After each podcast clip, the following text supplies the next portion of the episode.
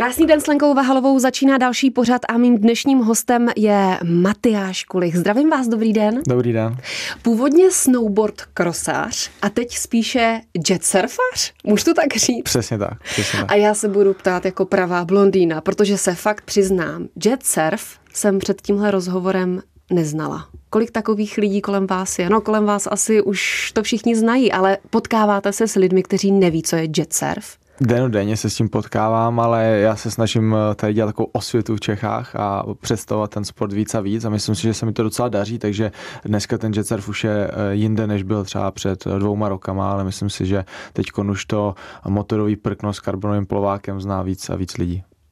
To jste to tak zjednodušil, ale představte posluchačům, co je to jet surf a co všechno na něm můžete dělat tak je to, eh, jak jsem říkal, karbonový plovák, uvnitř je dvoutaktový spalovací motor, který dosahuje zhruba tak 63 km za hodinu ten, ten výkon vlastně na té trati.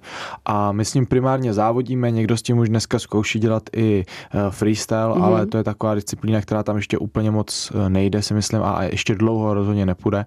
Takže spíše to primárně na tu rychlost a něco jako Formule 1 nebo MotoGP, když si posluchač představí, tak to je to, co by co bychom tam měli my vykonávat. Jak ty závody vypadají? 11, 12, najednou v jedné trati máme určený počet kol, které jedeme ve finále, to je eh, třeba 12 kol plus dvě zastávky na Joker Boy, mm-hmm. což znamená něco jako zastávka v pitstopu. My teda neměníme gumy jako ve formulích nebo nedotankováváme, my to čistě děláme proto, aby jsme museli volit týmovou strategii, bylo to divácky atraktivnější, aby, aby se to trošku promíchalo. Máme tady krásnou cenu, řekněte nám, odkud je?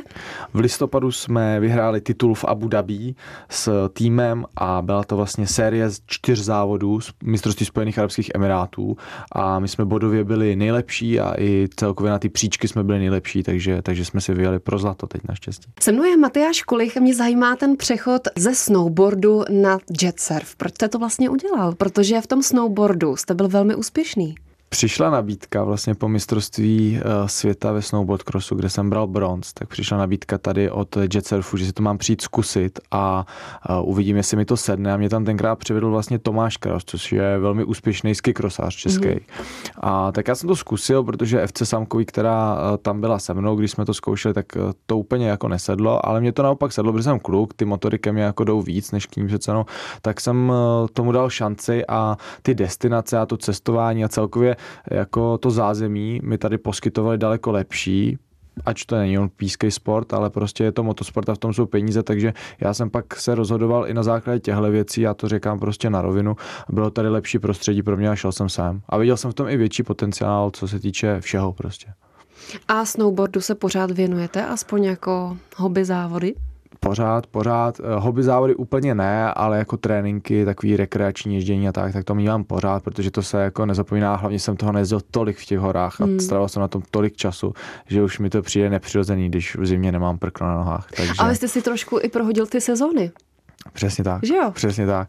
Já vlastně teď, i když už je jako uh, zima teda, tak já teda jezdím do těch teplých krajů, abych se tam mohl na jet surfu trénovat dál, protože tady se to nedá, ale já prakticky sezonu už mám teď celoročně. Tahle ta letošní byla od 1. února a končila mi teď na konci listopadu, což bylo obrovsky dlouhý, protože ostatní závodníci to měli od eh, května do září a to je znatelný rozdíl, takže já už jsem mlel z posledního, ale vrátili jsme se v listopadu ze závodu a už jsem začal odpočívat.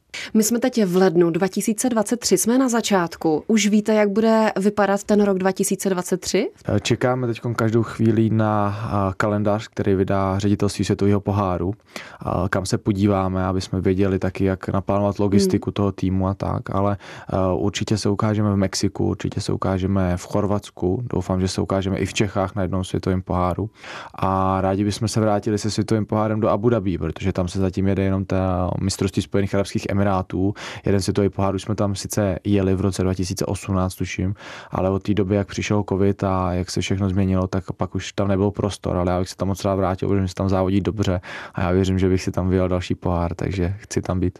A v nějakém rozhovoru jste i zmínil takovou docela důležitou věc, že před koronavirem bylo víc financí v tom jet surfu a pak ten koronavirus to prostě zablokoval. Přesně Jaká tak, je současná přesně situace? Tak. Současná situace je taková, že eh, co se týče třeba price money, toho price poolu, když my vlastně letíme na tyhle závody, tak ten je jenom ve Spojených Arabských Emirátech. Proto to byl jeden z důvodů, kdy já jsem se rozhodl teda, že ještě poletím si tu sezonu prodloužit a budu závodit o tady ten pohár kvůli prostě financím pro, pro mě a pro tým, ale eh, v tom světovém poháru teď bohužel ty finance nejsou, ale dřív bývaly. Vím, že třeba když byly světové poháry v Číně, tak eh, prvních 20 jezdců mělo všechno kompletně zaplacený, plus dostávali jako výplatu a vítěz bral 15 000 dolarů, což mm. není vůbec málo ale bohužel v ten moment já jsem do sportu přicházel a ještě jsem nebyl takhle vysoko, takže tam já jsem si na ty peníze nešáhnul, ale já to nedělám kvůli penězům, já to dělám, protože mě to baví a ty peníze jsou jenom takový příjemný plus k tomu. Vy jste se poměrně rychle dostal na špičku v tom jet surfu. Je to díky tomu, že jste jezdil na snowboardu? Rozhodně. Rozhodně, rozhodně. protože ten snowboard cross je jako rozhodně strašně tvrdý oproti těm jiným disciplínám. Freestyle samozřejmě taky, ale ten snowboard cross tam prostě se jede v těch více lidech a je to hodně podobný tady tomu jet surfingu. Takže já jsem přenášel to, co jsem se naučil v reprezentaci snowboard crossový a přenesem to sem na, na jet surf a začalo to nějakým způsobem fungovat. Ale taky jsem si sebou přenesl spousta zlozvyků, který na jet surfu neplatí, takže ty jsem se dlouho musel odnaučovat. A pomohlo mi to v té cestě tam být rychleji v té špičce a o to líp se mi tam teď udržuje, ale ta konkurence je obrovská, takže furt se hmm. musí člověk jako trénovat a nesmí uh, zůstat na tom, že eh, je dobrý na snowboardu a na jet surfu to bude automaticky fungovat, to tak není. Mě zaráží, že konkurence je obrovská, protože my bychom posluchačům měli vlastně říct, že to je za prvé český sport, vymyšlený v Brně, Mám tady jméno, Martin Šula. Přesně to začal tak. vyvíjet. to je pan šéf. Pan šéf. A v tom sportu je hodně lidí, které to baví. Tak čím to je? On ten sport spíš přerostl do takových těch jako světových rozměrů, skrz to, že to je velice atraktivní jako jezdit na tom na moři. Takže si myslím, že u těchto z těch národů, národů, který mají jako možnost uh, využívat moře, tak se to uh, do podvědomí dostalo daleko rychleji. Takže v Americe a právě v těch Emirátech a v tady těch teplých zemích, tak uh, prostě lidi si to oblíbili a ta základna těch jezdců se tam bude daleko rychleji než u nás, ale u nás je pořád jako obrovská, řekl bych, že i největší, ale prostě ten svět nás strašně rychle dobíhá a za chvilku nás předběhne.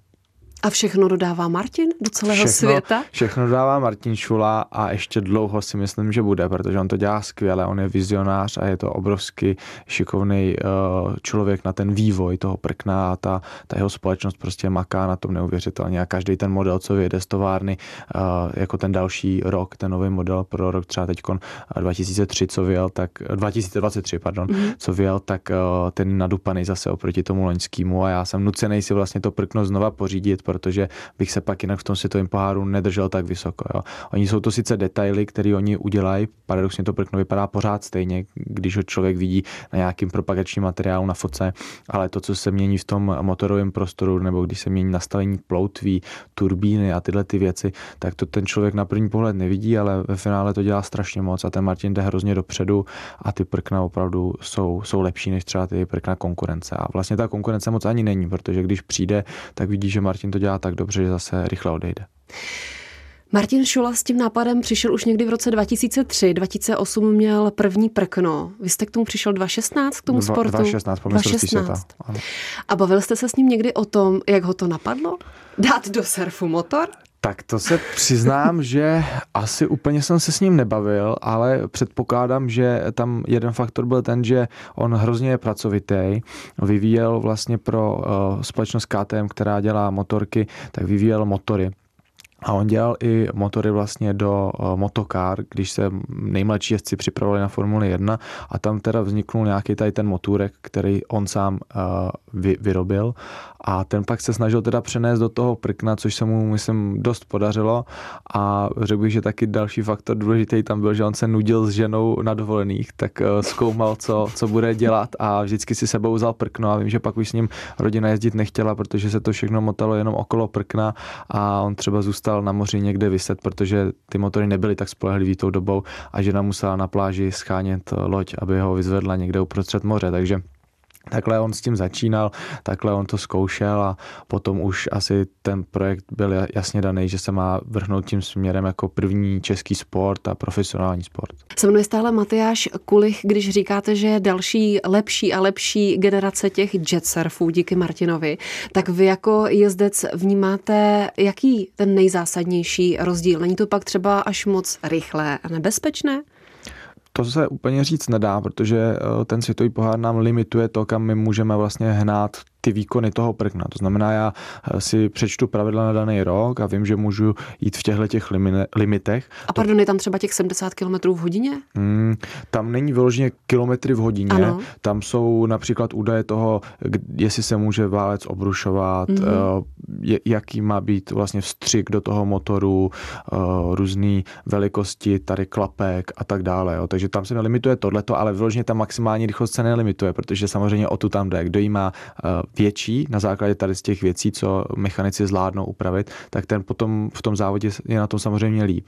Takže nám limitují spíš ty díly v tom prkně a to, jakým způsobem to můžeme dělat, než, než tu, tu rychlost. A pak chodíme samozřejmě na technickou přejímku před každým startem toho světového poháru, kde nám to prkno kompletně rozeberou a vlastně zkontrolují, jestli to tak máme podle mm-hmm. pravidel, nebo jestli někde porušujeme. A v letošní sezóně jsme bohužel viděli xkrát, že v té sezóně 2022. V té sezóně 2022, přesně tak, tak jsme viděli xkrát, že byly diskvalifikace za to, že v prknech bylo něco, co nebylo povolené.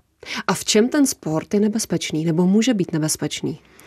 Nebezpečný si myslím je převážně v tom, když eh, potom jsou ty finálové jízdy, kdy jedeme eh, těch 12 kol, už jsme po třech závodních dnech, který jsou předtím prostě obrovské unavení, tak eh, se tam stupňuje to napětí a ta touha potom být nejrychlejší a v ten moment se začne padat, v ten moment začnou srážky a v ten moment to pak bolí, protože když vlastně já ležím v té vodě a někdo mě v 65 km za hodinu mm. přejede karbonovým plovákem, který má ze spoda ploutvičky, tak mě prostě rozřízne.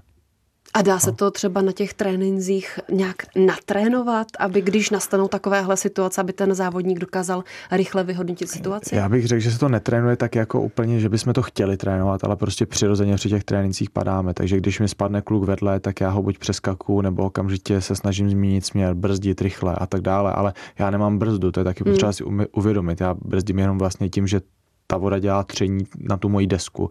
To znamená, já okamžitě pouštím plyn, zatěžu to prkno na, na zadní nohu, abych zvýšil tření a tím se snažím zabrzdit, ale já si stojím za tím, že eh, většinu krizových situací vyřeším spíš přidáním plynu než brzdy, takže já většinou přidám a snažím se ho přeskočit. To mi přijde i bezpečnější, abych vlastně to přežil já, protože pokud já ho samozřejmě srazím, tak to bude bolet i mě většinou a třeba ten stroj se nějakým způsobem rozbije, takže já většinou jdu do vzduchu, když to jde.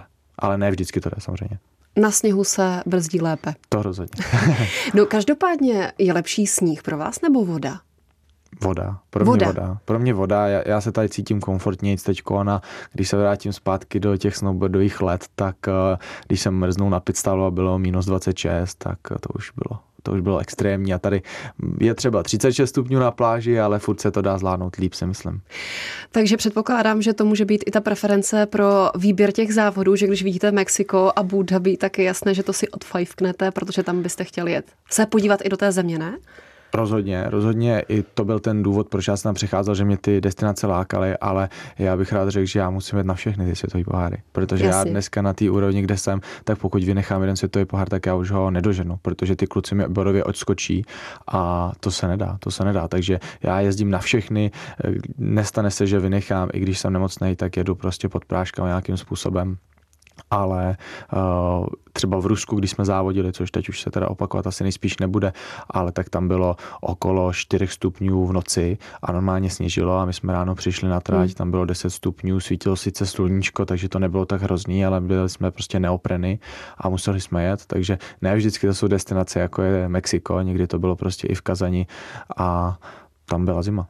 A jak trénujete v Česku? Když jste v úvodu rozhovoru eh, řekl, že to není úplně ideální pro tenhle sport? Tak když je tady teplo, tak jsme nejvíc ve Valticích a v Hradci. To jsou dvě takové jako jetsurfácké arény, kde, kde nám poskytují super komfort. Máme výbornou trať, která je srovnatelná se světovým pohárem a tam se sjíždí ta elita. A i ze světa se sem slítají, takže třeba Mexičani jezdí pravidelně do Hradce a třeba tři týdny z roku tam s náma trénujou. A potom, když to nejde, tak už musíme prostě pryč. Napadá mě jedna praktická otázka, protože pořizovací hodnota toho jetsurfu je poměrně vysoká, tak je třeba možnost si to někde jen tak vyzkoušet, půjčit, pronajmout v České republice? Ty možnosti jsou. Já třeba teď dělám vlastně svoji akademii, kterou mám v průběhu července. Mám vlastně čtyři zastávky po České republice, například Lipno nebo Pasohlávky v takových těch destinacích, kde jsou prostě ty turisti a jezdí tam rodin s dětmi. A já se tam objevím v rámci akce Samerix Festu, což je takový fest pro rodinky s dětma. A tam si můžou lidi se mnou zaplatit tu lekci a můžou, můžou si to vyzkoušet. Většinou za tu hodinu, co si zaplatí, tak se nám podaří, že si stoupnou a tak nějakým způsobem jako jedou tam a zpátky. Není to samozřejmě nic jako extra, ale, ale zvládnou chápat, jak funguje to prkno, zvládnou chápat, jak se na něj stavět a někomu se podaří se i postavit. Takže to je asi taková nejlepší varianta, jak si to zkusit a je samozřejmě dobrý to mít pod vedením někoho, kdo je profesionál, protože když si to člověk vezme sám třeba na dovolenou, což taky možnost je si to půjčit z některých z firm jako půjčoven takhle, tak většinou se stane, že okamžitě zadřou motor, utopí to prkno jo, a pak už je posrandí a stojí to spousta peněz. Takže je lepší mít k tomu profíka a zkusit si to s ním určitě. A co se stane, když eh, spadnu uprostřed rybníka? tak uh, Ideální je to prkno mít uh, připlý na ruce na takzvaně líš, aby to vlastně prkno jako neodjelo, protože když padnete v té velké rychlosti, tak ono strašně daleko pokračuje a vy musíte pak dlouho plavat. Takže základ je mít toho na ruce a potom už uh, stačí jenom zandat zpátky vlastně startovací magnet do ručky, kde přidáváme plyn. To prkno se znova nastartuje a ten jezdec se na ní musí snažit mm-hmm. znova vlézt, ale z vody je to nejtěžší. Mm-hmm. Na souši, nebo když má třeba vodu po pás, tak je to v pohodě, protože si na to prostě tak jako naskočí a odjede si. Ale uprostřed nějaký hloubky, tak to je těžký. Předpokládám, že vy jako profík jste si hned první lekci na to prkno vyskočil, ale začátečník, jak dlouho mu trvá, než se dokáže postavit a třeba zatočit s tím prknem? Hm. Je to fakt individuální. Já mám spousta šikovných lidí, co mi prošlo rukama letos a musím říct, že fakt do té hodiny jsme to jako zvládli. Ale zároveň to je i tím, že já jsem přesně věděl, co jim mám říct, protože prostě jsem na tom každý den. Když to učí normální jako lektoři v nějakých tady těch školkách nebo školičkách pro tohle, tak jim to trvá podstatně díl. Ale já si myslím, že během prvních teda v průměru dvou, tři hodin na tom člověk zvládne stát a zatáčet. Tak nějak základně, v nějaký základní rychlosti a pak záleží samozřejmě, do jakých extrémů to chce hnát a taky záleží, jak eh, ten člověk je prostě fyzicky zdatný, protože to nemůže dělat jako někdo, kdo třeba tupě zvedá váhy v posilovně, když to tak řeknu. Je potřeba být nějakou atletickou zdatnost, prostě zároveň i tu gymnastickou kondičku a taky, co je důležité, s tím mývají většinou jakoby ženy problém, tak eh, cit pro ten motor protože v momentě, kdy si na to ten člověk mm. stoupá, musí uměrně přidávat plyn, aby to prkno ho uneslo na té vodě a musí taky uměrně přidávat ten plyn v těch náklonech a v těch zatáčkách, protože tam funguje samozřejmě odstředivá síla a když přidá málo, tak okamžitě spadne. Ale někdo se zase bojí přidat moc, tudíž padá často a je potřeba najít ten, ten střed a nebát se. Když byste začal trénovat velmi talentovaného, mladého, zdatného kluka, kdy se dostane do Abu Dhabi? Nesmí se to jako udělat moc brzo, protože pak by se mohl třeba zaleknout té konkurence a mohl by se celkově zaleknout toho, jak je to velký jakoby ansábl okolo toho světového poháru. Takže si myslím, že je dobrý začít první rok určitě tady někde po Evropě, v Čechách po Evropě, potom se přesunout třeba na eh, nějakou jako tu vyšší soutěž, začít si eh, lítat řeknu třeba i do toho Abu Dhabi, ale ne na ten světový pohár, protože samozřejmě tam jako nepustí jezdce jen tak. A tak během těch dvou, tří let bych si ho dovedl představit, kdyby byl fakt dobrý, že by se dostal do světového poháru ale nezaručuju, že by byl na špičce, protože i když teď přijdou kluci, kteří jezdí nižší kategorie a jsou výborní, fakt jsou výborní jezdci a přijdou k nám do světového poháru do té nejvyšší kategorie, tak první sezónu odpadají. Protože my prostě jsme zvyklí jezdit tam s těma chlapama na tělo, jsme zvyklí hodně jako mít takovou agresivní jízdu a my tam prostě toho mladého nechcem pustit. Jako jo. Mm-hmm. A já jsem vlastně taky pořád jeden z mladších jezdců, mm-hmm. akorát už v té kategorii jsem prostě 6 let, to znamená, nebo 5-6 let, to znamená, jako já jen tak nechci pouštět samozřejmě podvědomě toho mladíka, který který se mi tam cpe, takže já mu budu zavírat každou mm. zakážku, co, zatáčku, co to půjde a nebudu ho tam pouštět. Jo? Takže i z, v rámci jeho bezpečnosti bych jako se tam nehnal tak moc, jako jsem se tam třeba hnal já. Já jsem šel na první světový pohár a strašně jsem tam dostal jako hrozně. Takže je to i o hlavě, o psychice. Je to hodně o hlavě a jsou jezdci, na kterých je vidět, že kvalifikační jízdu jedou naprosto perfektně. To já třeba nejsem, a kvalifikace nemám tak dobrý, ale potom v tom závodě se s tím strašně dobře poperou, protože prostě jsou zvyklí spíš na ten kontakt. To jsem já z toho snowboardcrossu. A pak někdo jede právě výborně k Valdu ale v závodě úplně selže, protože eh, už vidí, že proti němu stojí tenhle jezdec, který vyhrál rozíšky předtím, tenhle jezdec, co byl tady v Abu Dhabi první, tenhle jezdec, co vyhrál v Mexiku svěťák. A On se složí, proto, ale to je přirozený, protože mu je 16 hmm. tomu klukovi a nemá tolik od závoděno. Já jsem dostal obrovskou výhodu, že jsem jezdil vlastně s tou Evou Samkou v tom snowboard crose a tam mě strašně moc jako vypilovali a vydrilovali k tomu, že vlastně se nemám bát těch soupeřů. Jo. Takže to mě hodně pomohlo, ale pro spousta kluků, který tam jsou, je tohle to první sport, první profi sport, pravděpodobně i poslední, protože ne moc lidí tak často mění sport jako já, nebo nemá tu změnu jakoby. A proto si myslím, že v tomhle věku je to úplně normální. Takže sportovně toho kluka dokážete připravit za dva až tři roky, ale co se týká nějakého mentálního nastavení nebo té psychiky, tak to je běh na dlouhou trať. To je běh na dlouhou trať a každý jezdec to má jinak a já třeba jsem na snowboardu pracoval normálně s trenérem, který byl zároveň psycholog, což mi strašně vyhovovalo, protože ten jezdec tam nemá jenom jako takový ten tlak, že musí vyhrávat a musí zajet co nejlíp, ale má tam i ten tlak, že se nechce zranit a že mm-hmm. prostě mhm. na něj koukají třeba blízcí a je mu, je mu to trapný třeba, že znova dojede na posledních příčkách, ale já si myslím, že s tím se prostě každý musí srovnat a já jsem si z tohohle nikdy nic moc nedělal, protože prostě ty lidi nevědí, jaký to je jet v té rychlosti a riskovat takhle moc, protože není to, není to žádný jako sport pro princezny a bolí to někdy. Kde vidíte budoucnost tohohle sportu? Budoucnost tohohle sportu, já doufám, že se dostanou na ty olympijské hry, protože se o to hmm. snaží, ale sám vůbec si nedokážu představit, jaký to musí být proces, aby se motorový sport vlastně dostal na olympijské hry. Myslím, že to v historii nikdy nebylo a ani to teďko není. Takže tam bych byl moc rád, kdyby se to dostalo, ale těžko říct, jestli třeba já to zažiju. A pokud bychom se třeba dostali na X Games nebo něco takového, což je bližší takovému sportu, tak to by se mi moc líbilo. A svoji budoucnost vidíte jak? Svoji budoucnost vidím tak, že bych tam chtěl být co nejdíl rozhodně a chtěl bych, aby můj mladší brácha se tam ukázal, aby se dostal taky do svěťáku, protože má na to a musí, musí začít makat, aby, aby to dopadlo. No, a má nejlepší vlastně to prostředí, má takovou trošku vyšlapanou cestičku ode mě, takže já bych mu rád pomohl, aby, aby tam byl se mnou. Tak vám přeju, ať vám to co nejdéle vydrží a aby se to dostalo na olympiádu. Se mnou byl Matyáš Kolich, moc děkuju. Taky díky.